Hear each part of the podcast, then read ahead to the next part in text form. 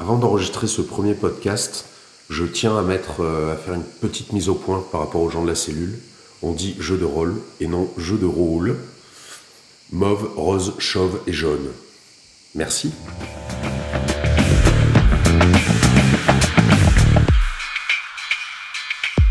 Nous sommes ici pour enregistrer des podcasts sur notre campagne de Sens. Nous allons donc nous présenter. Bonjour, je suis Vincent, le maître du jeu. Bonjour, je suis Baptiste, un joueur. Salut, moi c'est Cédric, un joueur également. Et moi c'est Adrien, le troisième joueur. Je pense qu'il faut que vous commenciez par présenter peut-être le contexte dans lequel cette table a été créée. Je peux me permettre de commencer. Le contexte, c'est vrai qu'il peut paraître un peu particulier. C'est une rencontre qu'on avait fait lorsque Vincent avait fait une présentation du jeu Sens au magasin à Toulon-la-Tanière, magasin de jeux de société, jeux de rôle, très orienté là-dedans. C'était une présentation du jeu, un premier scénario a priori one-shot, mais qui finalement s'est transformé en début de campagne pour Adrien et moi. C'est là où on s'est rencontrés. Baptiste n'était pas encore là, c'est moi qui l'ai invité à la suite parce que je pensais que ça allait lui plaire, et visiblement ça lui plaît, hein, puisqu'il est toujours là. Je me souviens encore la conversation qu'on a eue dans la voiture une demi-heure. Il m'a vendu du rêve, et j'en suis pas déçu aujourd'hui. Voilà, donc... après, cette première partie était particulière. Je sais pas s'il faut en parler. Tu peux en parler. Parler de Angèle. Il y a des gens qui n'aiment pas Sens et qui n'y adhèrent pas, et on peut en parler aussi. Oui, enfin là c'était plus que juste pas y adhérer, là c'était... Certes, c'était une tentative de fracasser le scénar et d'empêcher d'aller jusqu'au bout. Donc c'était un peu... Mais bon, ça peut arriver. Mais ça n'a pas... Moi personnellement, ça m'a pas empêché en fait d'adhérer complètement à l'univers et au système qui m'a super plu, quoi. Et puis Adrien aussi, puisqu'on en avait discuté... je crois qu'on avait déjà discuté pendant les pauses qu'on avait faites à la Tanière, un petit peu. Oui, clairement, moi ce qui m'a le plus enthousiasmé au départ, c'était le système, en fait. Je trouve que le système est juste génial d'avoir comme ça des personnages qu'on construit au fur et à mesure de l'histoire, avec les faits qui se rajoutent. Je trouve que c'est vraiment un système assez novateur et ça permet vraiment de s'attacher un petit peu à ce personnage et de lui donner une vie, peut-être. Ouais, de lui donner une vie, de le faire grandir et de lui donner des souvenirs, en fait, un petit peu. Et moi, c'est vraiment ça, en fait, qui m'a plu au départ, c'est que j'ai senti directement que c'était un jeu aussi. C'était pas le jeu de dés où juste tu vas défoncer des monstres, mais c'est un jeu qui te fait réfléchir, où vraiment t'as une recherche sur le personnage que tu vas construire, il y a une profondeur que tu dois donner.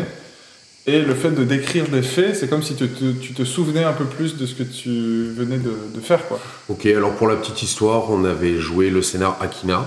Oui. Ouais. Et je vous laisse raconter la suite. Comment ça s'est organisé, on avait fait la première rencontre, on s'était retrouvés tous les trois.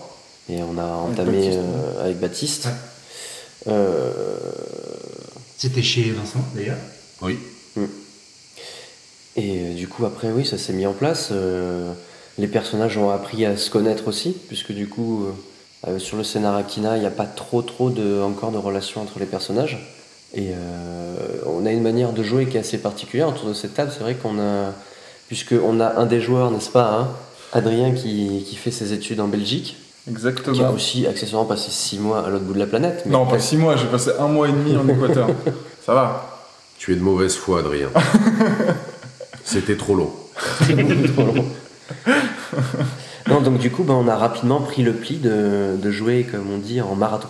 Marathon, c'est-à-dire qu'on arrive, on commence tranquillement entre 9h et 10h à s'installer, et on finit tranquillement entre 2h et 6h du matin. Ouais, 6h du matin. Ouais, en fait, comme on peut pas jouer souvent, je fais des sessions qui durent entre 12 et 15h, donc qui ont des avantages et des inconvénients, mais dont on discutera sur un autre podcast de la cellule. Donc voilà, après, sur le thème d'organisation, c'est l'implication majeure de la table, quoi. C'est ce format-là. Oui, je pense que c'est pour beaucoup dans votre immersion, dans la vitesse à laquelle on avance aussi, parce que paradoxalement, on joue pas souvent, mais on avance assez vite. Oui, parce qu'on prend peut-être moins le temps de papillonner sur des scénars accessoires, entre guillemets. Oui. C'est vrai que je fais à peu près que les scénars de la base, à une ou deux exceptions près. Qui sont quand même assez nécessaires. Hein. Par exemple, Secret Duchesse Island Lanta. Comtesse Island, s'il te plaît. Pardon. N'abîme pas mon scénario. Qui quand même permet d'immerger les joueurs immédiatement dans « Salut, ça c'est Sélénée », par exemple. Alors, on va peut-être présenter vos personnages, tour à tour. On commence par toi, Baptiste. Ok.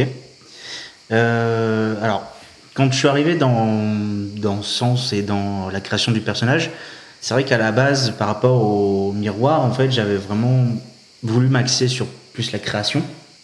Donc j'avais vraiment des faits vraiment axés sur la création. Du coup, en fait, je me suis rendu compte que avec ce petit talent en termes de création, j'avais un certain avantage très léger par rapport à mes coéquipiers, enfin à mes frères, Bug, dans la gestion des ondes au pouvoir. Parce qu'en fait je me souviens sur le tout premier scénario où, avec la pierre, et en fait au lieu de la casser comme les autres, moi j'ai tenté de la reconstruire et j'y suis arrivé. C'était déjà un très gros exploit pour moi, surtout du fait que c'est la première fois qu'on utilisait les ombres au pouvoir et qu'on comprenait quel était l'ombre au monde, à quoi il allait nous servir et comment on allait évoluer dedans. Et après, un petit peu plus loin dans l'avancée de mon personnage, je suis vraiment resté dans tout ce qui était création, dans vraiment construire des équipements qui seraient utiles pour nous dans la campagne. Et aussi, j'ai changé mon armement pour passer sur quelque chose de non létal, parce que je trouvais que c'était plus dans mon style de vraiment chercher des solutions avant d'employer la force. Ok. T'as autre chose à ajouter là-dessus ? Non, là c'est bon. Cédric ? Sur le fait de ne pas utiliser la force ? Sur ton personnage, la description de ton personnage. Alors, la description de Jaden. Ce qui est intéressant, c'est que pour le coup, le petit Jaden, il a pas mal évolué, quand même au cours de la campagne. Aussi bien à l'intérieur qu'à l'extérieur, pour le coup. Commence par le début. Et par le début... plutôt pas mal traumatisé par l'attaque de la Nouvelle-York à l'époque. Il était plus ou moins en première ligne quand les parents se sont transformés d'êtres humains à charpie. Ça a un peu éclaboussé, quoi. Donc c'était pas top. De base, plutôt effectivement à essayer de se créer une espèce d'image qui n'était pas... où il n'était pas vraiment affecté et compagnie, mais force a été de constater qu'une fois que ses frangins étaient en danger et qu'il y a des gens autour de lui qui ont commencé à mourir, il s'est rendu compte que ça tenait pas, cette image-là, et que ça lui tenait quand même à cœur de protéger ses frères, que c'était systématiquement un petit traumatisme quand il y avait quelque chose qui se passait pas cool. Son arme, ça a été un bouclier, pour une raison bien particulière, puisqu'en fait, son objectif, à partir de là, ça a été principalement de protéger ses frères, donc d'encaisser les coups. D'un point de vue gameplay, je suis quand même arrivé à une respioïde de quasiment 10 BM, avant de la perdre. Mais bon, c'est pas très très grave. C'est une autre histoire que l'on contera plus tard. Mais qui du coup, Jaden, plutôt des instincts grégaires, généralement, assez sanguins. Et heureusement qu'il avait ses deux autres frères à côté pour un petit peu le tempérer. Mais en même temps, c'est ce qui mettait en mouvement souvent le groupe aussi dans certaines décisions. Bien qu'il fallait très souvent le tempérer quand même, le garçon... Plutôt, ouais. Et après, il y a eu l'attaque de la bataille de Berlin, et là, son destin a basculé. Et du coup, celui qui le tempérait le plus souvent, c'était le personnage d'Adrien, qui est... Marek. Alors moi, oui, je joue un personnage qui s'appelle Marek Firma, et donc c'est un personnage qui est plutôt assez logique, qui est aussi... le chef de section ? Oui, qui est le chef de section. J'ai toujours eu un petit côté un peu... des fois un peu tempérant, par exemple, pour Jaden, qui, lui, en effet, est un peu sanguin. Et donc, voilà, j'étais aussi là pour arrondir un peu les angles, on va dire. Et donc, voilà, le personnage de Marek est plus un personnage qui est plutôt assez stratège, qui n'est pas dans la force brute, qui essaie de réfléchir en fait à certaines attaques, c'est-à-dire que je me suis très vite... Comment il essaye de nous vendre le perso tout en finesse. Attends. Il y a eu deux, trois exemples de fois où c'était pas vrai. Quoi ? Oui. Oui. On n'en parlera pas. Non, mais il y a voilà. Des choses qu'il vaut mieux ignorer. Après voilà, c'est un personnage, non, c'est un personnage qui finalement au niveau du miroir que ça donnait est assez équilibré en fait, tout de suite. Et je me suis très vite orienté sur des choses, par exemple pour les armures, pour les... Tu peux donner tes scores de runes, les deux principales. Ça définit assez bien un personnage en général. Je suis pas sûr que le score de runes que j'ai devant moi soit le bon. Je dirais Cosmos 58, et après j'ai Mort et Chaos qui sont à 52. Voilà. Alors non, parce qu'en fait tu viens de rajouter ton immersion positive. Ah, je viens de rajouter l'immersion positive donc que j'avais. C'est 38 et 32. C'est pas grave. Oui, enfin voilà, on comprend que les dominantes quoi. Et donc c'est quelqu'un qui a quelques doutes, qui fait des attaques combinées avec Jaden. Et oui, ce que je disais, c'est que je me suis très vite orienté, par exemple, sur l'armure, sur les améliorations. Je me suis très vite orienté vers des améliorations qui me permettaient d'avoir, au bout d'un moment, des ailes dans le dos pour pouvoir voler, arriver au-dessus des ennemis et sur la vitesse, en fait, plutôt que l'attaque. Donc c'est dans ce sens-là que... Le déplacement stratégique. C'est ça, les déplacements stratégiques. Voilà, à peu près. Ok, bon, peut-être résumer la fiction, alors pas trop s'étendre parce que sur Renaissance, on n'est pas sorti des clous. On a fait que la fiction by the book. Il y a 2-3 détails que tu as peut-être ajoutés, alors, je pense. Peut-être, éventuellement, une scène marquante peut-être par joueur de Renaissance. Et moi, après, je reviendrai sur les quelques changements. Baptiste ? Clairement, dans le Subsérie. Quand on est rentré d'avoir été chercher, comment il s'appelle le chercheur ? Vigo Nemeo. Ouais, que j'étais dans ma respli désactivée et que j'avais attrapé un gros rhume. Voilà. Et que du coup en fait c'est pourquoi c'est important pour moi parce que c'est ma première rencontre avec Célia. C'est faux. C'est totalement faux. Non mais ma première vraie rencontre en fait. Mais non. C'est totalement faux, tu l'avais rencontrée au trajet d'aller et elle nous a fait bouffer du saumon pendant tout le trajet. C'est à cause de toi qu'on a bouffé du saumon. Et en plus, on t'a aidé à pécho et c'est nous qui avons bouffé du saumon toute la semaine. Alors juste pour préciser, Célia est ma version de la forme humaine de sauveuse qui chez moi s'appelle Céleste. Ouais. Voilà. Cédric ? Plus marquante. Ah non, ça c'est la plus traumatisante. Ah pardon. Ça c'est pas pareil, c'est la plus traumatisante, d'autant que j'avais fait plus ou moins aussi appel à la X-Card à ce moment-là après. C'est vrai. Donc non, marquante après, parce que la première qui m'a vraiment... Où là on était dans une immersion hyper intéressante et hyper tendue, c'est quand on a enquêté sur la base arctique, qu'on revient, que visiblement il y a un problème. On retourne dans le monde réel après avoir enquêté dans l'ombre monde et qu'on déambule dans tous les couloirs jonchés et éclaboussés des cadavres des scientifiques de Vigo Nemeo, accrochés au plafond, retenus par la viscosité de leur tripe qui maintient le bas de leur corps pendu, l'ambiance lumineuse, l'ambiance de musique. Je passais Koyaanisqatsi de Philippe Glass. Et tu faisais... Et le toit qui tapait... Je rythmais la musique en tapant de manière cyclique et puis en tapant plus ou moins fort sur la table. Sans expliquer pourquoi. Accessoirement, merci Rome pour cette technique. Ah, ça marche super bien. Ça marchait super bien. On était en état de PLS la plus totale. Hein. C'est clair. Ce qui ne nous a pas empêché de vaincre le Cadria à terre. Oui, bon, ça, le Cadria, c'est rien lui. Mais c'était aussi hyper sympa parce que c'était la première fois qu'on mettait réellement en pratique notre super technique d'attaque combinée avec Marek et qu'on l'a Ouned. Ah, on l'a défoncé. C'est vrai. Pendant qu'il défonçait. Par contre, Akora. Il était un peu mal après. Ouais. C'est au cours de cette scène qu'il a été contaminé par un virus mystérieux. C'est ça. Et qu'en plus, j'ai fait mon premier et quasiment seul fait de cellulis pour résoudre la situation. En tant que réalisateur, j'ai invoqué la possibilité de faire une ellipse scénaristique. Ouais, alors ça, c'était super bien joué. J'ai trouvé ça, pour le coup, original, comme fait de Cellulis, et vraiment sympa. Ouais. Et on avait réussi à faire ce qu'on avait sauvé Akora, embarqué Vigo Nemeo, qui du coup, parce qu'il a fallu raconter ce qui s'était passé pendant cette ellipse scénaristique, hein, a pris 2-3 coups de coude dans la mâchoire pour qu'on l'interroge. Toi aussi, tu l'avais tapé. Je suis désolé. Non, mais on était plusieurs dessus. Hein. Tout ça pour qu'après, on se disait non, on va pas le tuer, la résistance a besoin de l'interroger. Tout ça pour qu'après, une certaine personne décide de l'accepter. Chacun sa fonction.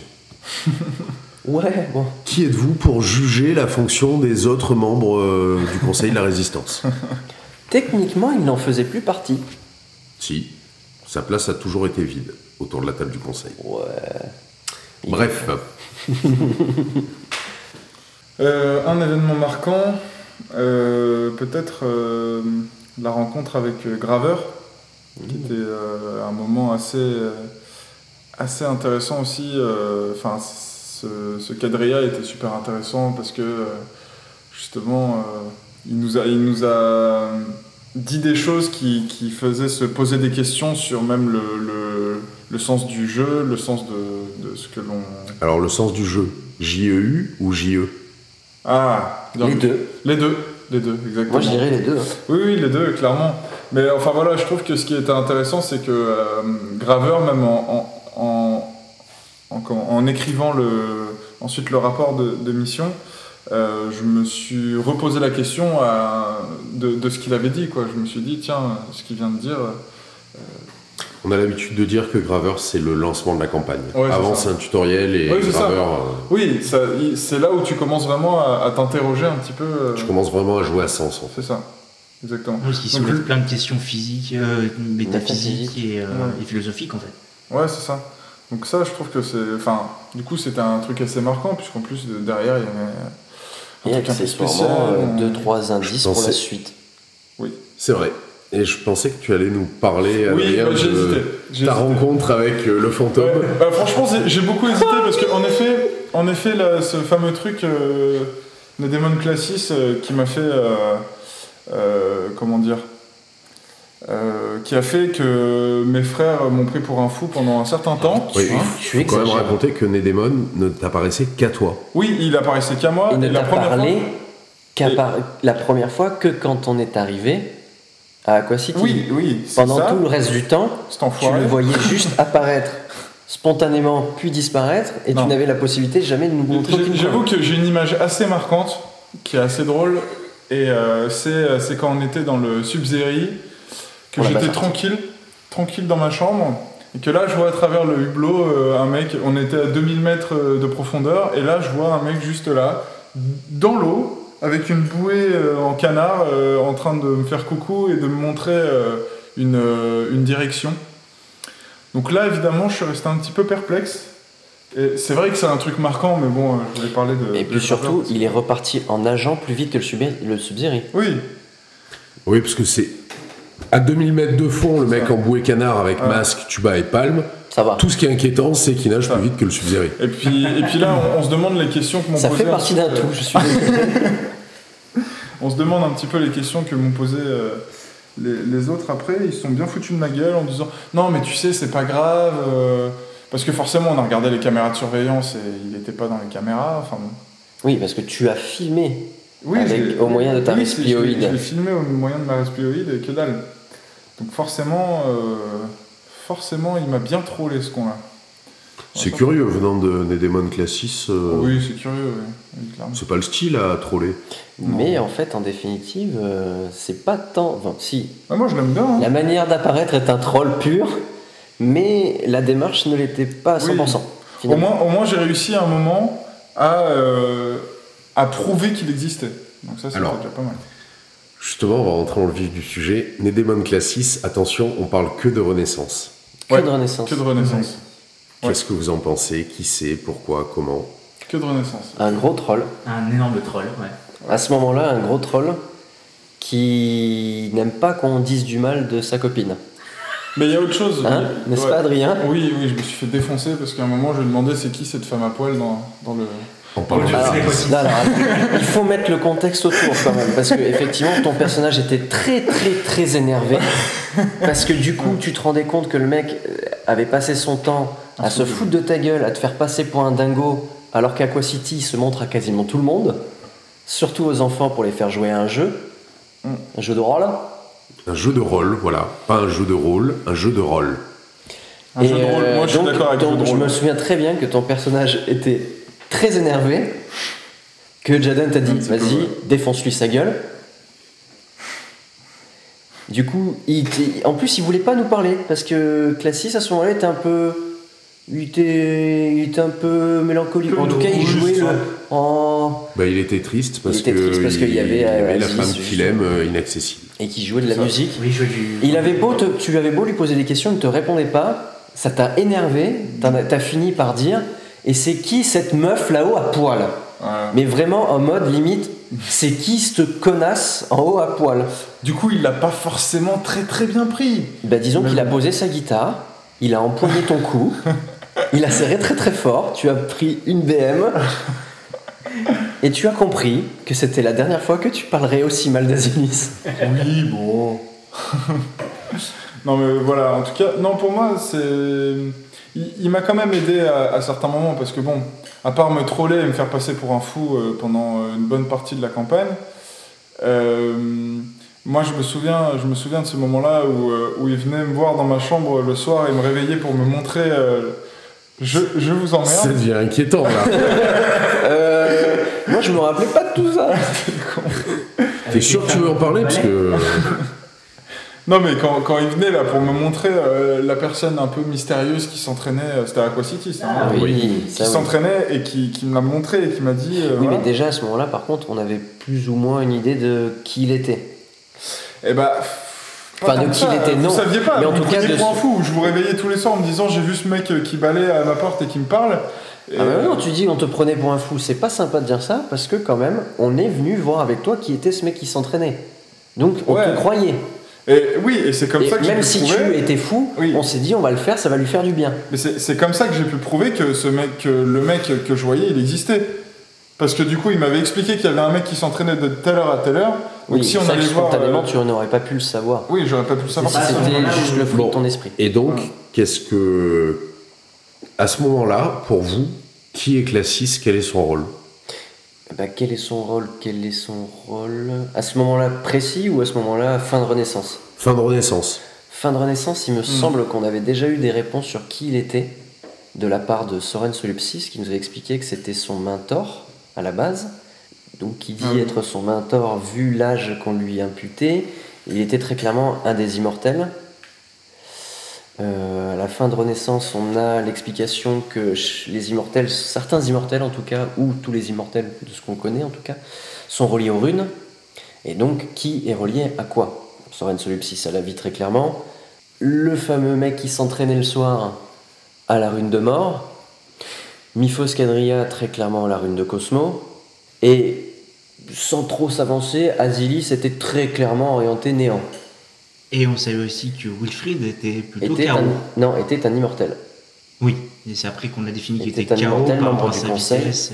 Non, en fait, là on a eu beaucoup de mal parce que c'est aussi lui qui avait écrit les poèmes. Oui, c'est ça, on pensait qu'il était créateur. Entre ça, on savait qu'il était très chaos, on savait qu'il écrivait mais il écrivait des poèmes qui en plus influaient dans la réalité. Et Classis était un immortel qui a passé son temps à troller le personnage d'Adrien.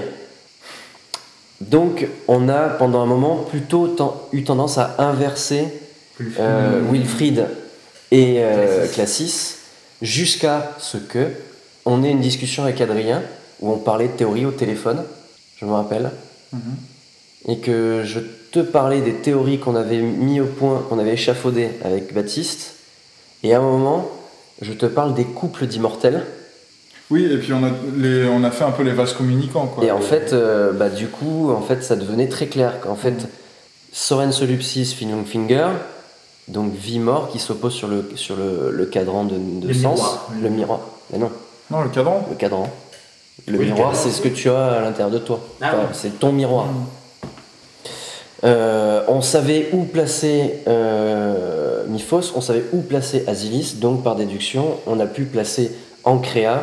Donc du coup, l'immortel affilié à la création était, à ce moment-là, théoriquement pour nous, Classis. Et du coup, Wilfried repartait à sa place de chaos. Ce qui s'est avéré juste. Oui, et puis ce qui est assez logique pour la suite. Oui. Mais aussi, Nédémon... moi, j'ai tout de suite compris qu'il était un peu particulier, puisque dur avec lui, quand même. Il avait l'air de transgresser quand même certaines règles, vu qu'il parlait OMG sur Facebook, par exemple. Il y a quelque chose d'un peu bizarre, quand même, par rapport à ça. Alors, il faut que je précise une chose à ce sujet. Ouais. J'ai créé un groupe Facebook. Oui. Qui nous permet de communiquer, mes joueurs et moi. Il y a des notes tellement drôles à ce propos. Et il y a quelquefois un certain Nédémon Classis qui venait et il faut avouer qu'il trollait un petit peu. Ah, on est d'accord. Il faut l'avouer. Première fois qu'on l'a rencontré sur ce groupe, on avait Adrien et moi, Baptiste, qui le voyons, et pas Cédric. Non, c'est pas vrai. Après, c'est pas ça l'histoire. Ah oui, il y avait l'histoire, c'est qu'à un moment, on avait une discussion sur Messenger, tous ensemble, et Classis, de temps en temps, venait et insérait du troll. À ce stade-là, c'était vraiment du troll. Et Vincent disait « Non, mais ne l'écoutez pas, faites comme s'il n'était pas là. » Et j'ai eu la mauvaise idée de jouer le jeu à fond en disant « Mais de quoi vous parlez ?» Et Adrien a dit « Bah, le mec là qui parle ?» Je dis, mais de quoi, comment ça? Et j'ai joué le jeu de il n'existe pas jusqu'au bout. Et personne n'a compris. En fait. Mais tu sais que j'avais pas capté ça. Non, mais ça... Vincent non plus. Parce qu'au début, il faisait celui qui jouait le jeu, mais il est venu me voir en MP pour me dire non, mais rassure-moi, tu le vois pour de vrai quand même. Ah, mais quel enfoiré, putain. Et Adrien a eu un petit moment de doute sur son intégrité intellectuelle. IRL. Le PLS. Avec le... Ouais, bah oui, mais bon, c'est... voilà. Qu'est-ce que vous pensez de Soren Solipsis ? Qui elle est pour vous, surtout ? Parce que qui elle est, les gens qui vont écouter ce podcast sauront qui elle est. Oui. Oui, a priori. Bah, toi, c'est toi qui avais la relation la plus développée avec elle, a priori. Qui est Soren Solipsis ? Une femme, déjà. Oui, une femme, c'est ce qu'on apprend. Pas si évident au début. Pas si évident au début. Même s'il y a eu 2 lapsus, mais qu'on n'a pas su relever. Non. Oui, c'est vrai. Si, moi, mais j'ai plus calé ça sur le compte de l'erreur que sur le... Sur le lapsus. Donc bon, pas grand-chose à dire sur Soren ? C'est quelqu'un en qui on... À ce moment-là, c'est en qui on a toute confiance. Alors attention, en qui tu as toute confiance. Parce que pour mon personnage, c'est pas forcément évident. Oui, pour ton personnage. Ouais, peut-être. Enfin, moi, je sais que c'était la personne en qui j'ai totalement confiance à ce moment-là, qui m'aide. Enfin, dès que j'ai une question, qui vient répondre, qui a un petit côté un peu maman. Maman, ouais, un petit côté un peu maman là-dedans. Et après, il y a quelque chose de mystérieux derrière, puisque finalement, on ne sait pas trop ce qu'elle fait quand on ne la voit pas. Elle est sur des recherches, donc il y a forcément... On ne sait pas trop, mais de toute façon... Est-ce que c'est quelqu'un dont vous vous êtes méfié à un moment donné ? Par contre, non. Pour le coup, non. Pas vraiment. Quoi ? Pas à ce stade-là. Et toi, moi non plus. Parce que c'est un reproche qui est souvent fait. Souvent, les joueurs ont une espèce de défiance envers Soren Solipsis, et c'est embêtant pour la suite. Donc, je suis content d'avoir réussi à instaurer cette confiance. Non, à ce stade-là, non. Attention, parce qu'après, moi, pour mon personnage, ça a beaucoup changé à la fin de Renaissance, après la mort de Gladius, et après les révélations sur le vrai but des Cadria et le sens de leur existence, entre guillemets. Oh là là ! En même temps, Gladius, il est mort parce que vous n'avez rien fait pour l'empêcher. Je refuse de continuer ce podcast. Il faut quand même remettre certaines choses en lumière à ce niveau-là. On apprend que les Cadria de vie, finalement, en fait, ont joué le jeu de la résistance. Kranisten sous-entend quand même clairement que c'est presque sous ordre de Soren qu'ils ont joué à ce jeu-là, à jouer le jeu des bons méchants. Mais en fait, pour pouvoir nous entraîner à devenir balèzes. Donc, en fait, il y a clairement des choses qui nous sont volontairement cachées. On nous prend pour des imbéciles. Aussi bien là comme tu viens de le faire, bon, pour plaisanter, en même temps des fois j'ai... non mais bon dans le roleplay, mon personnage se l'est pris dans la gueule, ce truc de ne pas avoir agi à la mort de Gladius. Mais c'est factuel, vous n'avez pas agi. C'est factuel, effectivement, c'est factuel. Après, dans les faits, est-ce qu'on a vraiment eu le temps ? Enfin bref. Le fait est que, ça c'est un argument aussi qu'il a su renvoyer allègrement dans la tête de celui qui a essayé de l'attaquer avec ça, ce qui a donné lieu à une scène très tendue, mais... On en parlera plus tard. Ouais. Et le rapport qu'il a avec Finungfinger et Soren Solipsis, il est plus du tout le même que pendant tout le reste de... Enfin, Finungfinger pas du tout, du coup, puisqu'il ne le connaissait pas. Pour lui, il était... enfin, pour nous tous, il était mort. Mais pour Soren Solipsis, il est très changé, quoi. Pour deux raisons. Enfin, il a été très changé pour une raison, et il rechange pour une autre raison juste après. Mais donc, okay. C'est pas évident. En tout cas pour mon personnage. Après... Baptiste, quelque chose à dire sur Soren ou non, rien de particulier ? Non, peut-être au tout début, quand on a vraiment sa description, des légers doutes, parce que ça reste quand même quelqu'un qui parle aux plantes. Oui.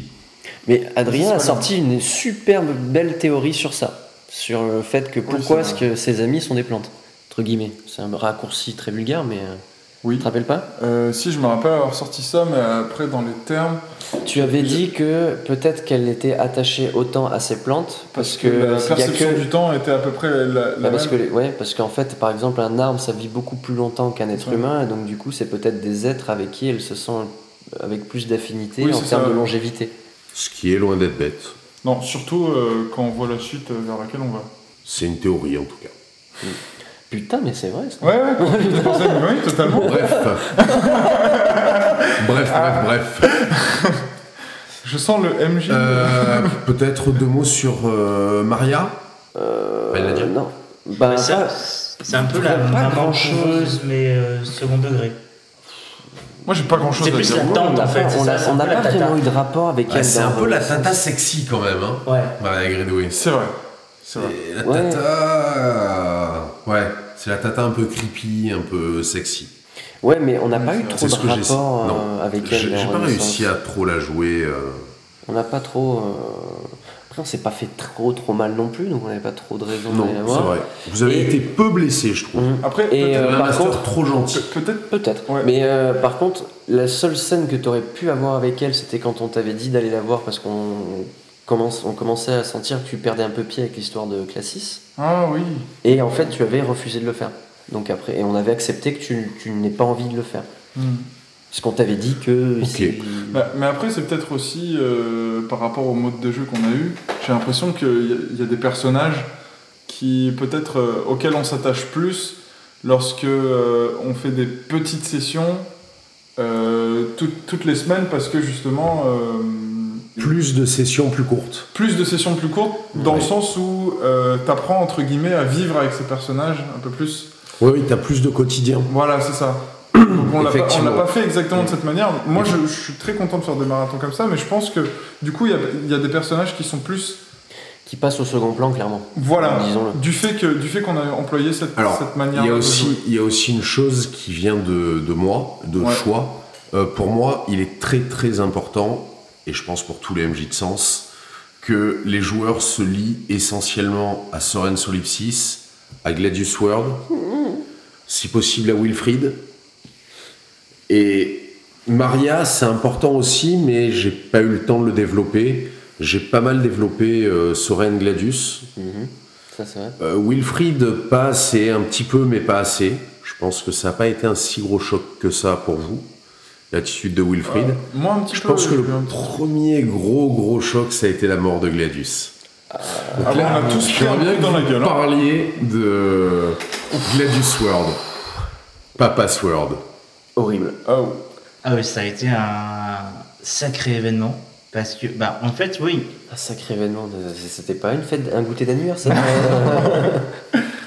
Je l'ai pas ressenti. Mais en fait, c'est vraiment passé très très vite, parce qu'on a d'abord en fait la première alarme entre guillemets qui est les Cadria attaquent Aqua City.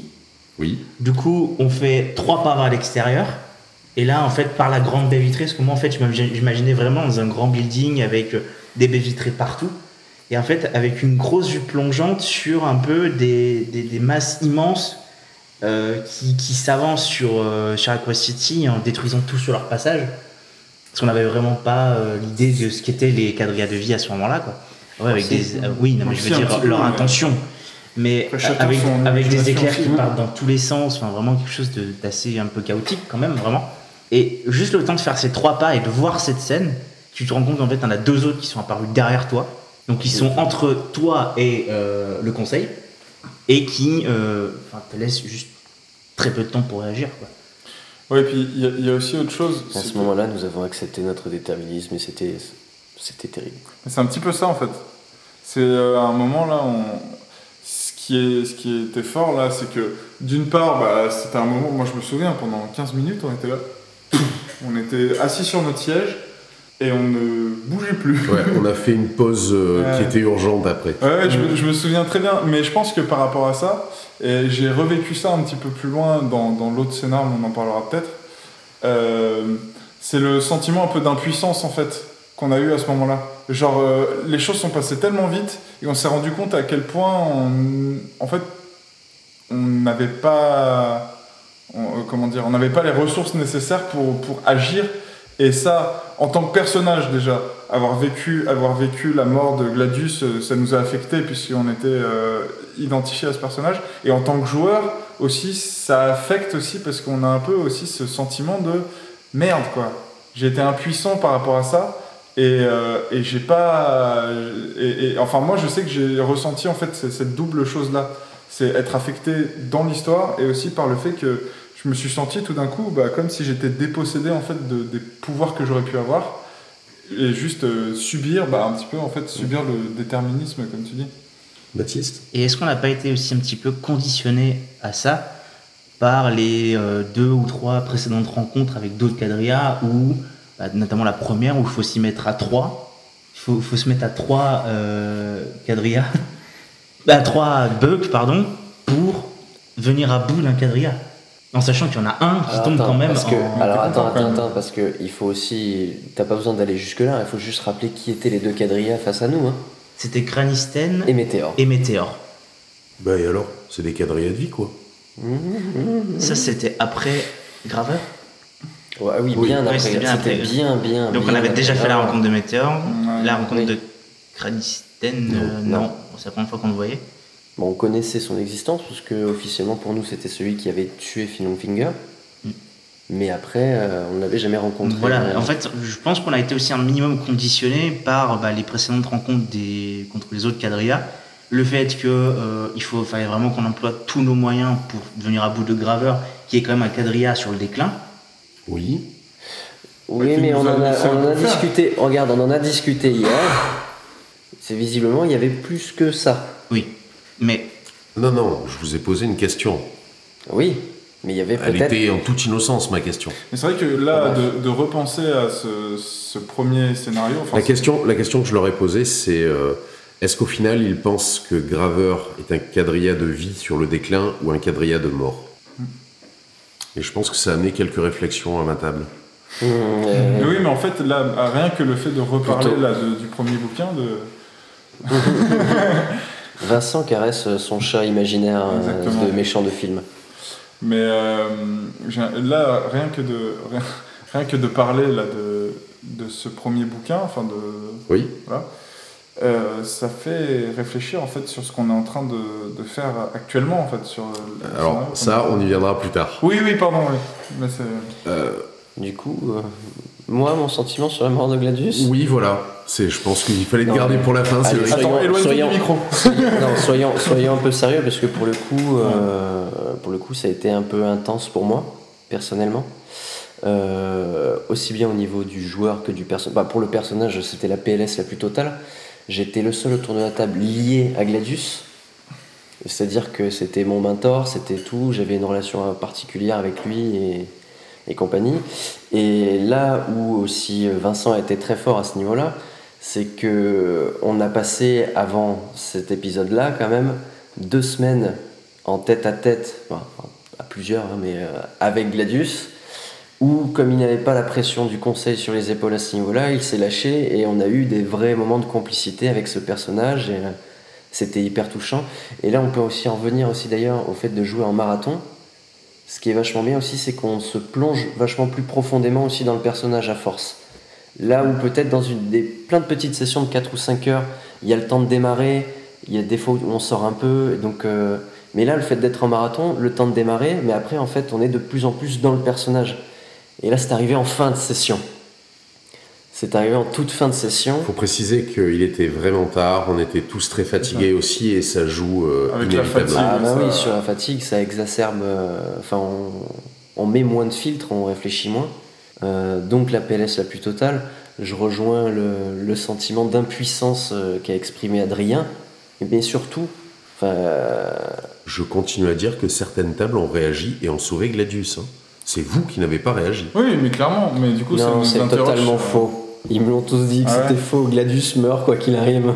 Ils me l'ont dit.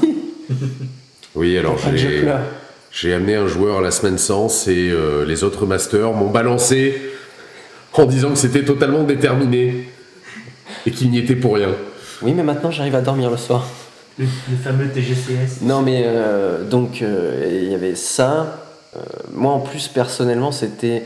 Moi, j'ai eu une manière très, très visuelle de jouer. Je m'imagine vraiment très, très visuellement ce qui se passe. Donc déjà, je l'ai vécu carrément, comme un traumatisme pour mon personnage.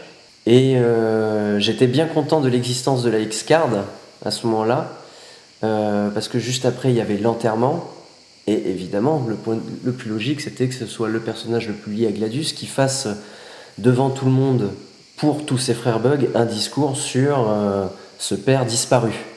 Sauf que moi, ça m'a posé quelques petits problèmes, parce que du coup, ça a fait écho à une situation qui est quasiment trait pour trait comme celle-là, et c'est quelque chose sur lequel j'ai pas encore fait le point personnellement dans ma... Je l'ai déjà eu fait, mais alors là, j'ai pas très envie de faire quoi. C'est pas forcément utile de rentrer dans les détails, mais voilà, ça fait écho à ta vie perso. Mais du coup, je l'ai vécu, j'ai vécu cette histoire très très intensément. C'était très beau, quelque part, comme expérience à vivre, mais bon, j'étais bien content de pas non plus me foutre en PLS psychologique réel, quoi. Donc, c'est pas le but après, clairement. Alors, je sais que certains maîtres du jeu sont pas pour.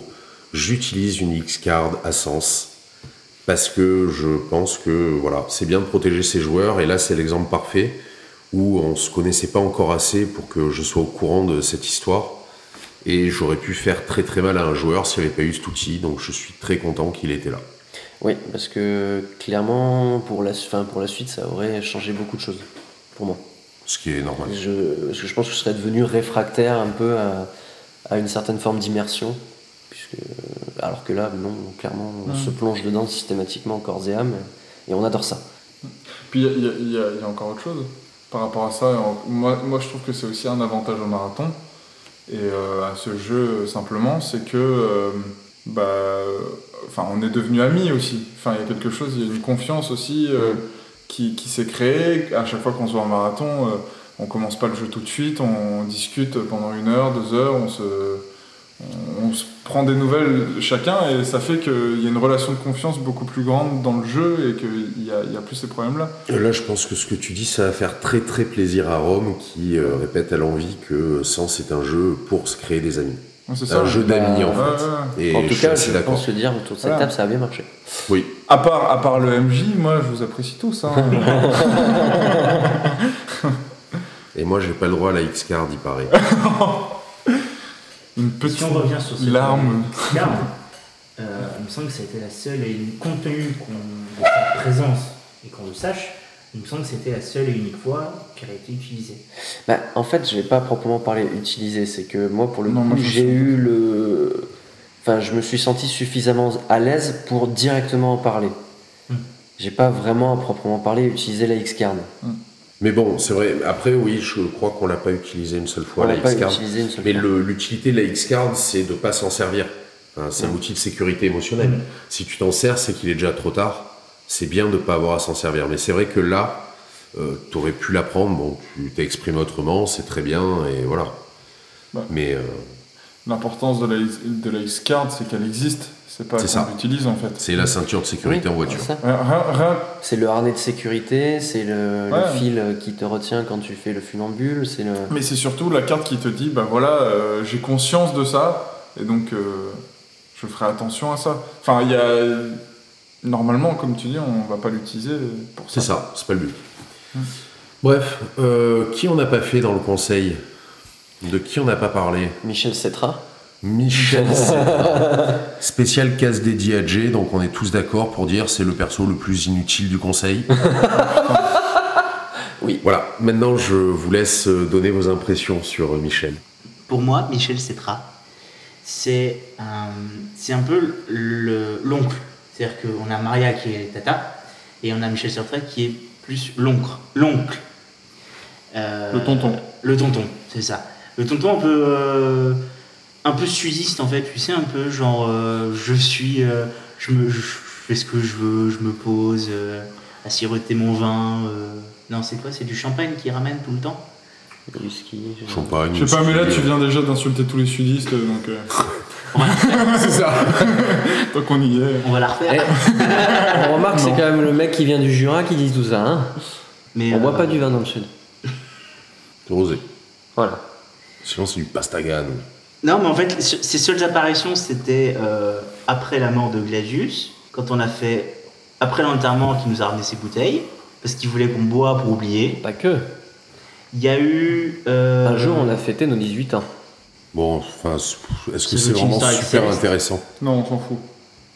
C'est. Est-ce que c'est pas juste, ouais, en même temps, l'amour, c'est relou. Michel Cetra, en fait, c'est juste le gars qui est là pour déconner, vous amener. J'arrive pas à le jouer autrement. Je sais qu'il y a d'autres masters et d'autres tables qui le rendent super intéressant, super profond. Moi, je sais qu'il reviendra peut-être avec un intérêt, mais pour le moment, sincèrement. Michel Cetra, il représente juste le côté humain, ouais. Et quand ça. Il s'emporte un peu au conseil après Wilfried, quand il s'emporte, mais c'est tout quoi. J'arrive pas à le jouer, j'arrive pas à le rendre intéressant ce personnage. Bah en plus on a eu zéro interaction quoi, vraiment zéro. Pas beaucoup. Non, mais en fait, non, c'est clairement, c'est clairement le tonton un peu bonnard quoi. Ah oui oui, c'est ça. C'est clairement oui, ça oui.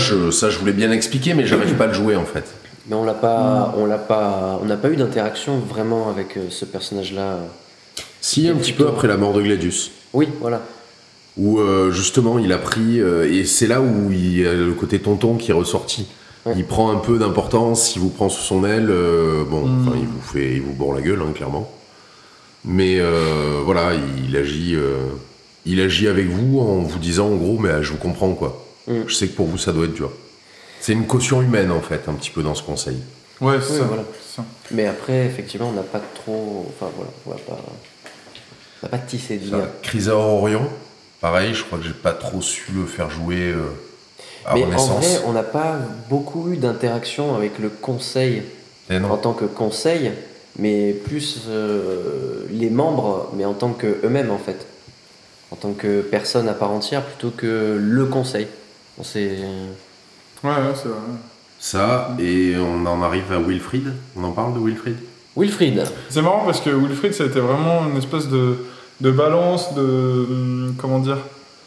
Au départ, on n'avait pas trop confiance en lui parce qu'en effet, lire un poème de lui et tenter de se suicider juste après... J'ai failli mourir, j'avais une respi en protection, mais... Oui, mais bon, voilà, t'étais pas... Hein. Donc il y a ça, donc forcément, ça inspire pas trop confiance, et puis ensuite, on le rencontre et il... Enfin... Et on voit qu'il nous aide comme il faut, parce que sans lui, je pense qu'on y serait passé. Ça aurait été très difficile. Même sur Graveur, hein, pour le coup, ouais, c'est ça, il était pas bien. Hein. Ouais, bah lui, il a encaissé. Hein. Après, j'ai encaissé. Qu'est-ce que vous pensez de ce que vous avez dit ? Parce que c'est une phrase qui, pour moi, est importante dans le sens. Le bibliothécaire dans l'épreuve du poète. Le monstre. Sur oui. La responsabilité de l'artiste par rapport à son livre, à son œuvre, pardon. Qu'est-ce qu'il nous a dit ? Vous savez qu'il dit que vous ne pouvez pas tenir l'auteur de ses poèmes pour responsable, ouais. Parce qu'une fois qu'il les a écrits, ils ne lui appartiennent plus, ils appartiennent à son public. Ouais. Alors d'un point de vue purement métaphorique et oui, enfin et philosophique, oui, effectivement. Mais là on parlait de poèmes quand même que quand on les lisait. Il te forçait à te suicider. Oui, mais après, en effet, tout ce qui est artistique comme... Mais après, on peut se poser la question s'il peut très bien exister une œuvre, pas forcément magique, au sens littéral du terme, même si c'est bizarre de parler de littéralité pour la magie. Il y a une légende qui est une légende urbaine, hein, mais qui court en disant qu'il y a des gens qui se sont suicidés à la première exposition du cri de Munch. J'arrive pas à comprendre pourquoi, mais voilà, c'est une légende urbaine. Est-ce que Munch est responsable ? Non, non.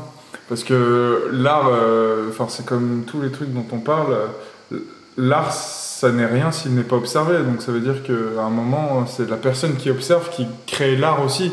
C'est la rencontre de sa subjectivité avec la subjectivité de l'artiste qui crée l'œuvre.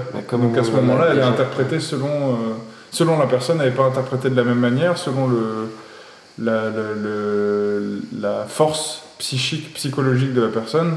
On ne peut pas avoir les mêmes réactions. Donc après, est-ce qu'il est responsable de ça ? Ça dépend aussi de la nature en fait, de ses poèmes. Peut-être de l'intention à la base. Mais de toute façon, comme on en a déjà discuté, l'art n'est pas forcément là déjà à la base pour apporter des réponses, mais pour faire se poser les bonnes questions, questions en règle générale. Totalement. Donc après, la réponse qu'en apporte le spectateur, ou celui qui appréhende l'œuvre, ça lui est propre. Mmh. Ok. Est-ce que vous voyez autre chose dont il est important de parler dans Renaissance ? Le fait qu'on découvre aussi qu'il existe d'autres bugs que nous ? Qui sont pas nés le même jour, non ? Si, il était... lui, il était né le même jour. C'est juste que lui, on l'a oublié. On l'a laissé sur place. Je parle de You Like. C'est ça.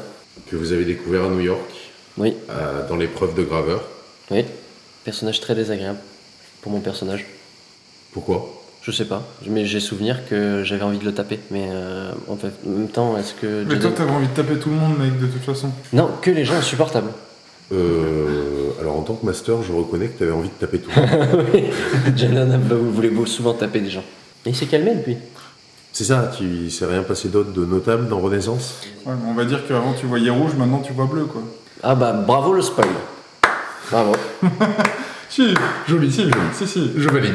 Oui, je suis d'accord, mais je trouve qu'il y a quelqu'un qui a carrément oublié quelque chose aussi. Ah oui, tiens. Oui. Qui était primordial avant que j'en parle. Ah, c'est pas Baptiste, tu es le joueur qui a eu une relation avec Sauveuse. Sexuelle. Enfin, Céleste, mais qui est ma version de Sauveuse. Tout à fait. C'était à Aqua City, quand Nédémon Classis demandait en fait à Adrien Marek. D'aller voir dans la cour. On se poser la question maintenant. D'aller voir dans la cour parce qu'il y avait quelqu'un qui combattait. Et du coup, on avait échafaudé un plan pour aller justement voir cette personne, essayer de la capturer, peut-être pas la capturer en toute connaissance de cause, mais vraiment essayer de la. Peut-être de lui parler. D'avoir plus d'informations sur elle, voilà, de lui parler. Tout à fait.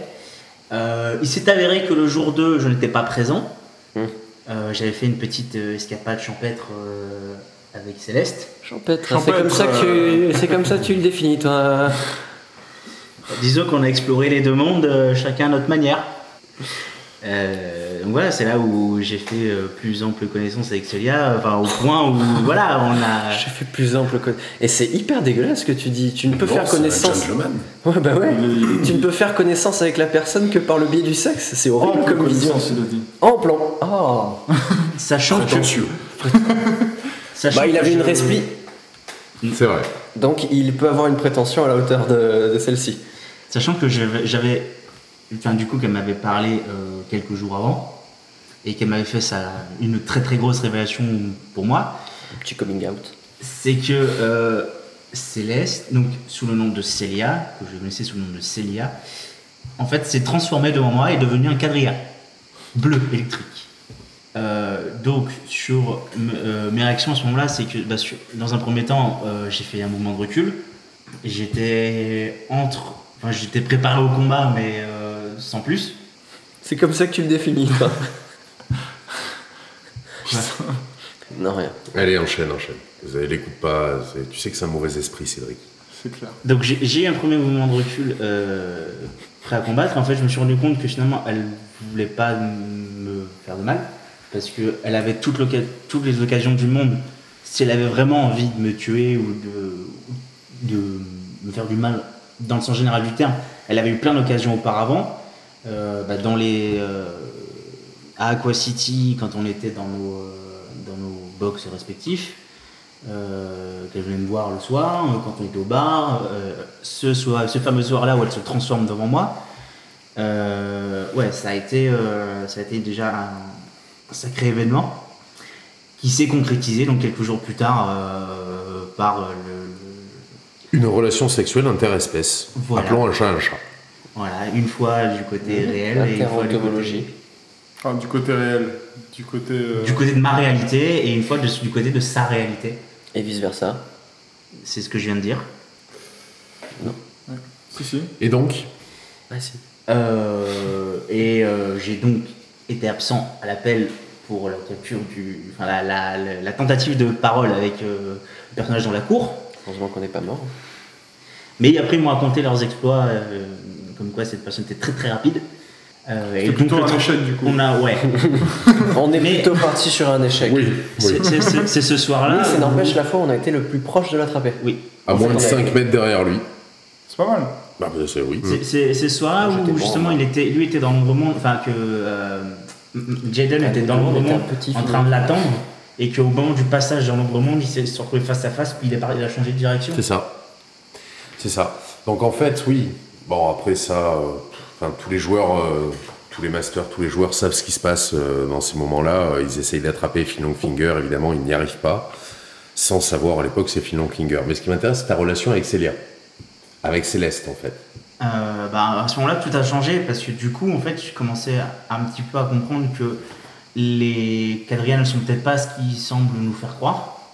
Parce que, justement, comme je disais tout à l'heure, elle avait tout le temps de me tuer. Si vraiment elle en avait après moi, elle ne l'a jamais fait. Moi ou mes autres frères Bug d'ailleurs, parce qu'elle les a côtoyés aussi. Donc c'est vrai qu'il y a des questions qui se posent à ce moment-là. Et là, elle m'a fait faire une promesse qui était que le moment venu, elle allait me demander de faire quelque chose de très important, à savoir, est-ce que je l'ai su à ce moment-là, est-ce que c'était exactement la demande ? Non, je ne savais pas la demande. Que tu ne voudrais pas y répondre, tu ne serais pas d'accord pour le faire, mais je devais le faire. Elle attendait toi que tu le fasses. Voilà. Pour elle, ça prouverait l'amour que j'ai pour elle. Oui. Et donc à Berlin pendant la bataille finale, après le premier événement, il y a eu l'événement. J'ai même parlé d'événement, rebondissement. En fait, au moment d'approcher, parce que Finung était en main avec Kranisten, je crois, et nous on voulait venir l'aider pour l'aider à combattre. Et en fait, Céleste est apparue devant moi en Cadria. Et là, elle m'a fait la demande qui était de la tuer, ici et maintenant. Et tu as décidé de presser la détente. Mais là, pour le moment... Après, quand même, 3 à 4 secondes d'hésitation. Oui. Ça, c'est l'amour. Les 3-4 secondes, c'est l'amour. Le reste... vous êtes super dur avec lui, parce que je le mets quand même face à un dilemme qui est... Non, mais en plus, là, ce que les gens ne savent pas encore, c'est que l'état de PLS de son personnage est aussi généré par un autre événement, effectivement, qui avait eu lieu 2 minutes avant. Jaden n'était pas super copain avec les Cadria. C'est le moins qu'on puisse dire. Il employait même des termes racistes pour parler d'eux. Oui, clairement. Les bleus, certainement ponctué de quelques insultes qui traînaient par-ci par-là. Pas d'exemple typique. D'ailleurs, ça a donné lieu, avec le recul, à une scène complètement épique de joutes verbales de différents points de vue, du point de vue de Célia et du point de vue de Jaden, sur les Cadria. Où en plus, lui, se trouvait une légitimité énorme comparée à elle, puisqu'elle n'en avait jamais rencontré. Sauf qu'il ne savait pas tout. C'est ça. Il ne savait pas tout, et puis il s'est passé quelque chose pendant la bataille à Berlin, qui a priori au début, bataille comme on en a connu quelques-unes déjà sur Terre, moustachu un peu la bataille quand même, enfin en tout cas ce qui s'en est passé. Jaden protège ses 2 frères comme il peut, grosse force de frappe en face. Oui, c'était les machines de l'Empire à ce moment-là. Les machines de l'Empire, oui, qui m'ont bien rointé la face, jusqu'à un certain point où, là, le moment fatidique, 2 robots avec des lames en scie circulaire qui allaient te faire du mal pendant que tu étais en train de mettre en place un truc. Je sais plus ce que c'était ta machine. On s'en fout. Mais c'est pas l'important. Donc Jaden fonce, passe dans l'ombre monde, revient, explose un des robots. Bloque le coup du deuxième, Sa resplisse se brise et se fait couper à moitié en deux et meurt. Enfin, meurt. À ce stade-là, il n'était pas. Pour vous, vous aviez encore un peu l'espoir, quoi. Comme quand on voit quelqu'un se prendre une balle dans la tête et qu'on espère qu'il va se relever. Mais bon. Akora passe en mode il faut péter le robot. Marek se met carrément en danger pour récupérer mon corps, puisque tu t'es jeté sur le robot sans trop réfléchir, juste pour m'attraper et me mettre en sécurité. Sauf que, a priori, je décède.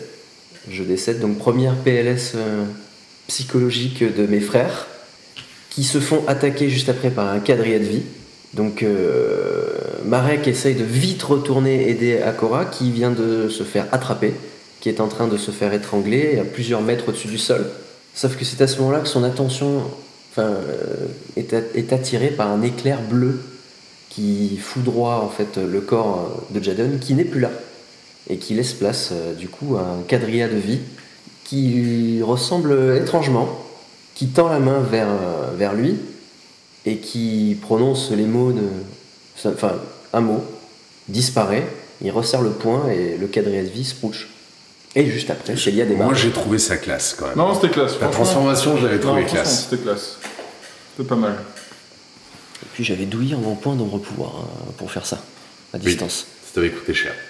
Mais c'était classe. Mais c'était cool. Donc voilà, Baptiste... Donc, après apparition de Céleste, où je suis obligé de tuer Céleste, du coup, pour lui prouver que je l'aime vraiment, même si ça s'est pas fait avec beaucoup de joyeuseté et de... Sans blague. C'était pas le but. J'ai vraiment pas aimé ce moment. Et mais du coup, de toute façon, il y avait ce qui venait d'être fait est fait. Et dans tous les cas, il fallait aider Finlong, aux mains de Kranisten. Mais ils étaient enfermés dans une bulle blanche. Et là, on a vu la scène où Kranisten se donne à Finlong en prononçant les fameux mots comme quoi, en nous expliquant. Quand c'est après. Une fois qu'il est vaincu. Oui, c'est ça, une fois qu'il est vaincu, il y a eu quand même un combat assez épique entre les deux. Un combat assez épique et qu'on aurait vraiment voulu être là, mais on faisait clairement pas le poids à ce moment-là. Bon, on était là, hein. Oui, on regardait. En soutien, quoi. Ouais. Vas-y. Un pom-pom girl, un peu, oui. C'était... Allez, Finlong. Attention, il va t'en mettre une par la droite. Ouais. Voilà, donc fin de Renaissance. Alors, est-ce que toi, déjà, est-ce que ça t'a apporté quelque chose, ta relation avec Céleste, à part des larmes au moment de la tuer? Ouais, ça a vraiment apporté quelque chose, déjà en termes de réflexion, parce qu'en fait, avec toutes les informations que j'ai sur elle ensuite, du fait que c'est un quadrilla, du coup on comprend qu'en fait les rencontres que j'ai avec elle dans le bar, en fait c'était pas elle, c'était une autre personne, mais qui avait le même collier que je lui avais offert, qui essayait de me pécho. Qui essaie de te pécho, qui vient ensuite vers moi, et en fait, je me rends compte plus tard que c'était elle qui me faisait passer une sorte de test que j'avais réussi haut la main, d'ailleurs. Oui, elle est assez cabotine, hein, quand même. elle est joueuse, Céleste. J'avais également fabriqué dans ma chambre, et ça, vous l'avez jamais su. Ah. J'ai fabriqué dans ma chambre, en fait, 2 anneaux. Dont en fait, ces anneaux se mettent à vibrer quand l'un des deux est en danger. Ah ouais. Donc l'autre anneau se met à vibrer quand l'autre est en danger. Tu me fais des caches comme ça. En fait, j'avais le talent. Le ça. Talent. TGCS. TGCP. Non, le MJ. TG, c'est le MJ. Ta gueule, c'est Philonite. Ah. Et aujourd'hui, cet anneau, je le porte toujours. Et j'attends désespérément que... mais ça on le saura dans un prochain épisode, mais ça a été une de mes plus grosses créations, ça a été ça, quoi.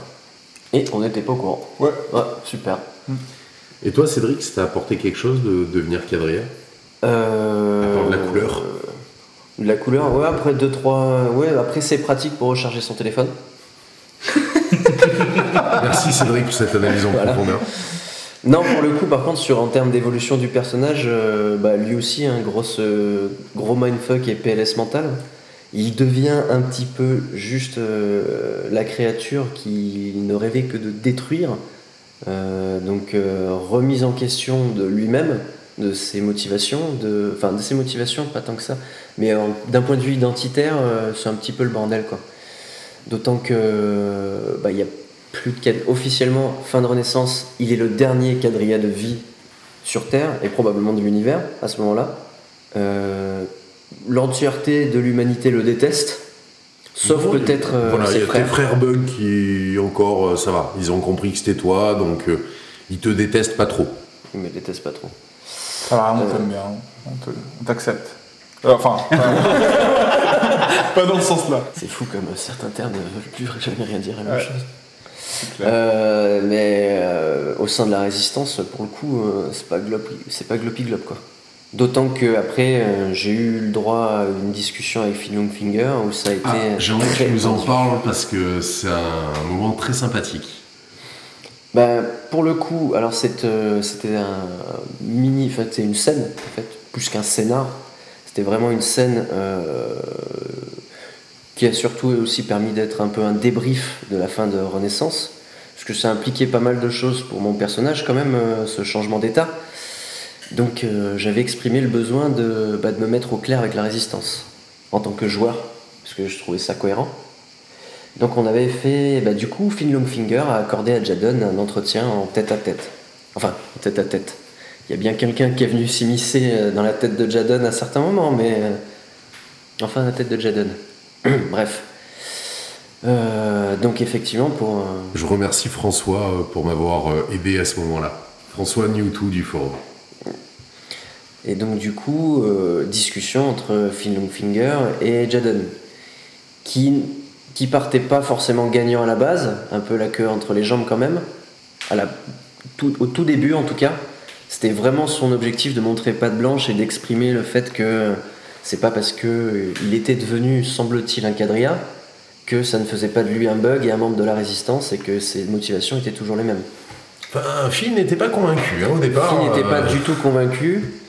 Et au début, oui, il a accepté de se prendre les remarques désobligeantes au début, jusqu'à ce que le sujet de Gladius arrive sur la table. Et là... ça n'a pas été la même. Là, la discussion est devenue très, très, très, très... On était pas loin de l'acceptation, hein, quelque part. Est devenue très, très tendue, puisque là, pour le coup, Jaden ne s'est absolument pas laissé insulter gratuitement, et surtout si ça bafouait la mémoire de Gladius, en tout cas de son point de vue à lui. Finungfinger a quand même balancé sur la table l'inaction des bugs, et surtout de lui. D'ailleurs, il a remis en question le fait que c'était peut-être même volontaire, et qu'il savait qu'il allait devenir un Cadria, ou qu'il en était peut-être déjà un à ce moment-là. Et là, ça va passer. Et là il a osé remettre en question totalement Finungfinger sur ses propres manquements. Déjà, très bien, et vous étiez où? En train de me remettre d'une blessure de guerre. Et alors? Enfin, on a tous été blessés, on a tous été... si vous aviez été présents, vous auriez peut-être pu sauver Gladius aussi. Et surtout, là, vous imaginez que votre fils est mort, en vous pensant mort, alors que pendant tout ce temps, vous étiez en vie, et pas loin de lui. Ouais, c'était une scène assez intense. Il y a eu plein de choses comme ça, de manquements sur le truc. Finlong remettait en question le fait que c'était plus impactant pour lui que pour Jaden. Alors que si lui avait perdu un fils, lui avait perdu un père. Et il y avait remettre en question ce lien, qui venait troller la discussion. Oui, et qui était plutôt d'accord en fait au final avec ce que balançait Jaden, oui, les trois quarts du temps. Le mettait un peu en garde. Non, il a sa langue à fourcher. Il a voulu mettre en garde Cédric. Ah bon? Ouais. Bah, c'est une erreur de François quand il tapait. Mm-hmm. À tous les coups, ouais. Ouais. Le média ne le permettait pas de faire ce genre d'erreur. Si ça avait été à l'oral, ça aurait pu être interprété en tant que tel. À l'écrit, c'est pas possible. Aussi, t'appuies pas assez sur la touche retour, t'effaces pas assez. Parce que cette erreur a eu lieu quand même au milieu d'une phrase de plusieurs lignes. Bah oui, ça arrive. Mmh. Où Classis dit « Ouh là, c'est... petit point... Jaden devrait faire attention quand même, hein. C'est un petit peu l'incarnation de la mort qu'il a face à lui. C'est vrai que c'est un petit peu... Il a pris le temps d'écrire les trois petits points, quoi. On a bien compris que c'était volontaire, hein, par la suite. Mm. Non, et puis ça a été assez houleux, mais finalement ils sont plus ou moins arrivés à un compromis Ouais, je dirais plus, ils sont restés d'accord sur le fait qu'ils n'étaient pas d'accord, mais qu'il était prêt à croire que mes objectifs étaient bien les siens. Et donc, pour l'instant, il me tolérait au sein de la résistance. Mais il a été écrit dans la narration que quand il est parti, il avait un léger sourire de satisfaction de cette discussion. Donc, voilà. Ok, est-ce qu'on a fait le tour pour Renaissance ? A priori, je dirais que oui. Moi, par contre, ce que je me souviens, c'est juste après la discussion que tu as eue avec Finn, c'est Cédric qui parle à Baptiste et qui retranscrit ce qui vient de se passer, sauf qu'à mesure qu'il est en train de retranscrire ce qui se passe, les messages s'effacent petit à petit. Alors attention, je te prends un témoin, je n'étais pas en train de te lire mot pour mot. Non, c'est vrai. Il est en train de me retranscrire ce qui s'est passé. Pour essayer d'être sûr de ne rien oublier. Mais je n'ai rien oublié des interventions de Classis. Par contre, ça, c'est bizarre. Dont d'ailleurs, un petit truc que personne à part Vincent et moi sommes au courant. Bah, vas-y. À propos de mon personnage. Non, je ne tiens pas à le dire. Ah. Ok, bon. Très bien. Ça se la joue perso, ok, très bien. Bon. On passe mort, on essaye de faire ça vite, parce qu'en général, quand on raconte la fiction, c'est chiant pour les auditeurs. Mm-hmm. Qu'est-ce que...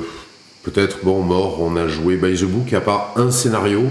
Le tout premier qui, pour mettre les bugs dans l'ambiance, en fait, je les envoie dans une télé-réalité complètement débile. Voilà, qui n'a pas grand intérêt à part leur expliquer un peu l'esprit qu'il va y avoir sur Sélénée. Mais pas grand intérêt, il y a une des personnes autour de cette table, ça a eu un gros impact quand même sur le reste de sa partie. Ils ont des valeurs à défendre, tu comprends ? Ouais, bon, c'est pas forcément... C'est pas très intéressant. En fait, on peut peut-être directement faire... Mais vas-y. Moi j'ai juste... est-ce que c'est pas intéressant de parler de comment on l'a joué celle-là du fait de la distance géographique ? Ah oui. Alors... Mais après en même temps ça s'y prête, j'ai l'impression. La première, toi tu l'as pas jouée celle-là. Eux ils ont fait la télé-réalité et moi j'ai fait le scénar solo avec Miphos là. Mais oui, en fait je t'ai fait jouer une épreuve qui normalement est prévue avec tous les bugs en solo. Exactement. Était un peu violente. Ça peut être intéressant parce qu'effectivement on a joué par Skype. Ouais, c'est ça, on a joué par Skype. En solo par Skype. Pour avancer un peu. Oui, bon, c'était l'épreuve où Miphos vient récupérer la rune de mort. C'est ça. Et Wilfried en même temps. Voilà. Et où tu t'es retrouvé seul face à Miphos, Hydrogène et Hélium. Voilà. Mais c'est un petit peu comme ce que je disais en fait tout à l'heure là, sur le sentiment d'impuissance qu'on a pu avoir à la mort de Gladius. Bah là j'ai retrouvé ce sentiment d'impuissance où j'étais là comme un con tout seul, peu importe ce que je faisais, je ne pouvais... Là t'es dur parce que t'as rien essayé de faire. Bah, franchement à chaque fois, en fait c'est pas ça, c'est que je me disais bon alors si je fais ça, ouais non en fait il va juste faire ça et c'est bon, il va juste claquer des doigts et je me retrouvais comme un con. Et en fait j'ai été pris par le temps, enfin j'ai vraiment eu cette sensation aussi, évidemment que j'aurais pu essayer plus de trucs. Mais je savais parfaitement que si j'arrivais, que je fonçais vers lui pour, je sais pas, lui foutre un coup de poing enflammé de je ne sais quel fait de cellulis, ça n'allait pas faire grand-chose. Non, c'est sûr. Je me sentais un petit peu piégé, bizarrement, par le scénario qui avait prévu que de toute façon, j'allais me faire latter les couilles. Voilà. C'est pas faux. C'est pas fou. Oh, c'est pas toi qui t'es fait latter par des quadrilles. Globalement, à part ces deux changements, ils ont vécu mort comme tout le monde. Il y a une partie du scénar qu'Adrien n'a pas joué du coup. Oui. Mais on lui a tout retranscrit assez fidèlement. Qu'est-ce qu'il y a eu de notable ? C'est comme si je l'avais joué en fait. Pour le coup. En fait, au niveau, moi j'ai joué relativement by the book. Simplement, ils se sont pas vraiment intéressés à Julio et Julia. Donc ils ont laissé ça en suspens. Voilà, c'est à peu près tout ce qu'il y a de notable. Bah, on a libéré. Après, c'est mort, c'est mort. Donc ils ont morflé. Les joueurs, pas trop. Je pense que paradoxalement, je leur ai fait plus mal dans Renaissance que dans Mort. Mmh. Aux joueurs, par contre, les bugs, eux, ont bien morflé. Après, est-ce que vous voyez peut-être une scène notable par personne encore ? Baptiste ? Je peux en avoir deux. Si tu veux. La première scène notable, c'est dans Princesse Lanta, où en fait, ça a été vraiment la Comtesse Island, Secret Lanta. Où là vraiment ça a été le premier point, un énorme point de réflexion sur toute la suite de mort. Donc c'est quand dans une épreuve en fait je vais jusqu'à dépasser mes limites en tant que joueur. C'est un scénario qui est un scénario perso que vous pouvez trouver sur le forum. Et donc en fait ouais, c'est vraiment quelque chose où j'ai vraiment dépassé mes limites pour en tant que joueur, donc en tant que ce que Baptiste ferait pour gagner une épreuve et un jeu. C'est-à-dire jusqu'à aller tuer un enfant dans le ventre de sa mère. Par accident, ne t'auto-flagelle pas trop non plus. En fait, je rappelle qu'on est dans Mort et que le joueur a décidé de bousculer une femme enceinte. Épuisée. Et que forcément ça a mal tourné, quoi. Voilà. Après, il a aussi décidé de livrer un enfant à un prédateur sexuel en sachant ce qu'il faisait. Et pourquoi il livrait cet enfant. Oui, mais toujours en fait, vraiment dans cette optique de remporter l'épreuve, qui au final s'avère que je n'ai pas eu le point de l'épreuve. Bah non, quand même, il y en a des valeurs. Oui, les producteurs ont estimé que c'était vraiment trop choquant, étant des gens de valeur. Non, c'est la mort du bébé, c'était choquant. Malgré qu'il ait réussi bousculer les gens et compagnie, ça va, mais le bébé, non, quand même. Non, ça allait trop loin. Bon, ça allait trop loin. Les enfants de buveurs mangeront, mais ils n'auront pas le point dans l'équipe. Et en fait, vraiment, c'est pas l'action en elle-même, mais c'est tout ce qui en a découlé. Parce que vraiment, en fait, le soir, en rentrant de cette partie, Baptiste, donc moi, vraiment, était choqué en fait de ce qui s'était passé, et j'étais vraiment pas bien par la suite. À un point, en fait, où les actions de mon personnage impactaient directement moi en tant que joueur, comme si je les avais fait moi, alors que je les ai pas fait. C'est marrant ça. On espère. non, mais c'est un problème. C'est aussi une des raisons d'être de la X-Card, quoi. C'est que. Mais j'en ai pas eu besoin en fait. C'est vraiment. Ok, j'ai été mal sur le coup 2-3 jours après. Enfin, pas sur le coup, mais en 2-3 jours après. J'ai vraiment été mal. Mais je l'ai pas vécu comme si j'avais vraiment fait moi, mais quand même un petit peu. Et c'est là où je me rends compte qu'en fait, que Sens. Via tes actions dans le jeu peuvent remonter jusqu'à ton toi personne en fait, et c'est là où c'est beau.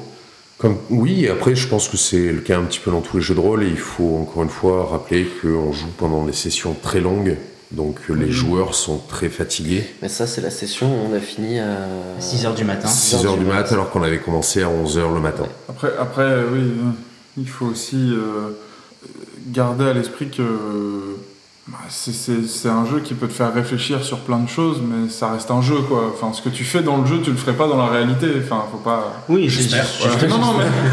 évidemment, mais ce que je veux dire, c'est que c'est important de le. Oui, voilà, c'est ce que je disais, c'est que dans le jeu, t'arrives à dépasser des limites que toi, en tant que joueur, en tant que personne, tu ne le ferais pas. En fait. Du coup, au final, avec le recul, est-ce que tu trouves pas que c'est rassurant de savoir que toi, en tant que joueur, tu étais très mal à l'aise vis-à-vis de cette action-là de ton personnage ? Si, justement, c'est très rassurant. Mais ce qui est perturbant, c'est d'avoir vécu comme si je l'avais vraiment fait. Perturbant. Alors ça, encore une fois, je pense que ça peut s'expliquer par la grande immersion dont vous faites preuve, ouais. Et par la longueur des sessions qu'on fait, parce que la fatigue, etc., c'est un phénomène qui est bien connu des GNistes. Il y a une perméabilité des sentiments entre le personnage et le joueur, et au plus on est fatigué, au plus ça arrive, et c'est là où, quelque part, il y a un vrai risque de se faire mal. Et tu vois, moi, quand tu m'en as parlé, ça m'a dérangé, parce que c'était pas le but. Que ton personnage agisse comme ça, je lui ai fait payer les conséquences dans le jeu, c'est normal, mais par contre, le but c'était pas que le joueur se sente mal, c'est un jeu, on joue à un jeu, on est là pour s'amuser, pour passer un bon moment. Oui, après je l'ai pas ressenti mal au point de ne plus vouloir jouer du tout, au contraire en fait ça m'a posé plein de questions sur l'immersion et sur l'intensité que mon personnage a sur moi, comme j'ai de l'intensité sur lui. Ça je suis entièrement d'accord, j'en dirai pas plus. Et c'est là où je suis très content en fait, justement ça fait ouvrir les yeux. Et après, la deuxième scène, c'est avant tout ça. Quand, oui, c'était un sentiment de bonheur. Quand je retrouve en fait Célia. Le ridicule à cette scène. Mais je t'interdis de dire que mes scènes sont ridicules. Non, mais c'est pas ça. Vas-y, raconte. Mais oui, en fait, j'ai Célia qui se... à notre arrivée sur Sélénée, alors je n'ai plus les circonstances exactes de tout ça. Est-ce que tu veux que je te rafraîchisse la mémoire? Je veux bien. Nous sommes arrivés, donc, après notre atterrissage sur Sélénée, on est allé directement chez Lester et Uriel. Ah oui, ça y est, on fait la rencontre de Lester et Uriel, on discute un petit peu. Anthony descend, premièrement, suivi d'une jeune femme qui s'exclame « Mon chouchinou !» avant de se jeter des escaliers directement dans tes bras. Voilà. Et chouchinou, c'est leur petit nom affectueux entre lui et Célia. Je suis assez fier de ce petit surnom. Bon, on a décidé de tous l'appeler chouchinou depuis. Ouais, ça reste. Et donc du coup, la suite de cette scène, c'est que du coup, évidemment, Baptiste... bégaiement, hein? Quoi? Qu'est-ce que... Quoi? Attends, mais oui, je suis trop contente et tout, tu m'as tué, c'est trop bien, tu m'aimes. Attends, viens, on va discuter. Et pff, il disparaît dans l'ombre monde. Monumentale erreur. Il a découvert l'ombre monde de Sélénée. Il y est resté seulement 3 secondes, puis est revenu dans la tout réalité, fumant. Tout fumant. Oh mon Dieu, c'était l'enfer. Et Célia qui a eu dire « Ah oui, je t'ai pas dit !» Du coup, oui, bon, ça va, c'est le master qui a pas assuré. Le master aussi est fatigué après des sessions comme ça. Il faut bien le préciser. Ah oui, c'est pas grave, parce que ça a donné lieu à des scènes super marrantes. Du coup, on a préféré se retirer dans ma chambre. Titre. Non, pas besoin, parce que il n'y avait pas besoin. Ouais. Ok, Cédric, une scène? Une scène dans Mort. La scène où j'essaye de voir si on peut encore un peu discuter avec Finungfinger. Après qu'il ait tué Soren. Après qu'il ait, par mégarde, dans la précipitation, dans la Soren, haine qu'il avait pour Aiguilleur, qu'il ait tué de ses propres mains Soren, qu'il se relève, il se retourne et qu'il explique... dans le plus grand des calmes, bien évidemment, qu'il allait mettre fin, un terme à la vie de toute chose qu'il croiserait. Que mon personnage se disant je suis un quadria de vie, je suis peut-être le seul truc qui se rapproche le plus de Soren encore sur Terre. Peut-être qu'il y a moyen de... non. Non, il n'y avait pas moyen là. Et là, il tend la main vers moi et me regarde droit dans les yeux en disant « Je t'accepte ». Et c'est le moment où là, le joueur dit « Oh shit, trop tard ». Mais non, une fois, 2 fois, 3 fois, c'est le moment où il a empoigné son épée que j'ai dit c'est plus la peine d'essayer, et qu'il a fallu fuir très très très vite. Mais j'avais quand même demandé à ton personnage de se mettre en sécurité quand même avant. Donc moi, Baptiste, Akora par définition, je suis sorti de la salle, de la boule de sphilanite. De l'héritage, hein. Du coup nous avons fui très très très très très vite, et on a enfermé Finungfinger. Et une fois que le danger était écarté, tout le poids de tout ce qu'on venait de vivre juste après est retombé d'un coup sur nos épaules. Et là, ça a fait... Oui, parce que dans la même session, ils ont vécu la mort de Chrysaor, la mort de Maria Soren. La mort de Maria Soren et l'enfermement de Finungfinger. Ouais. C'est vrai que ça fait beaucoup et que c'est un des défauts des séances marathon, c'est que là, ça fait beaucoup à digérer pour les joueurs. Ouais. Et on n'a pas ouvert cette porte numéro 12. Et ils n'ont pas ouvert la 12e porte. Ils n'ont pas vraiment essayé. Sans doute, s'ils avaient essayé, ça serait ouvert. On peut pas savoir. Une scène, Adrien? C'est quoi cette air une scène, la scène dont je parlais tout à l'heure, qui est quand même une scène où je me suis retrouvé comme un con face à 2 quadrillas, à ces deux quadrillas de Cosmo, plus... beaucoup de révélations aussi dans... Oui, beaucoup de révélations, et puis ce qui était marrant, c'est que parmi les objectifs que je m'étais fixé juste avant la session, quelques jours avant, j'avais regardé droit dans les yeux en plus Vincent pour lui dire un de mes objectifs, c'est de rencontrer Miphos et l'exterminer. Bon. La deuxième partie, on n'y est pas. Un peu moins. Mais la rencontre. La rencontre. Parce que c'est pas une demi-victoire. Ce qui est marrant, c'est que vraiment, j'ai mis cet objectif et la session d'après, j'ai rencontré Miphos et je me suis retrouvé comme un con, face à lui, et il y a eu beaucoup de questionnements qui se sont, Beaucoup de questions que je me suis posées en tout cas. Pour rappel, c'est le moment où Miphos récupère la rune de mort. Voilà, c'est ça. C'est... Et où Wilfried trahit. Et rejoint Miphos. C'est ça. Voilà. Et qu'on apprend que c'est un coup. Et ce qui a été très compliqué à ce moment-là aussi, c'est que je me suis rendu compte que quand je parlais... soit avec Wilfried, quand j'ai essayé de l'interpeller avant qu'il parte rejoindre Miphos, soit avec Miphos, je me suis rendu compte qu'en fait, j'avais que très peu d'arguments pour dire que c'était moi qui faisais le bien, finalement. Et que je me suis rendu compte d'un coup que, finalement, depuis le départ du jeu, on avait juste accepté un postulat. On avait accepté que, voilà, on était membre de la résistance, qu'on n'était pas des terroristes, mais qu'on était membre de la résistance.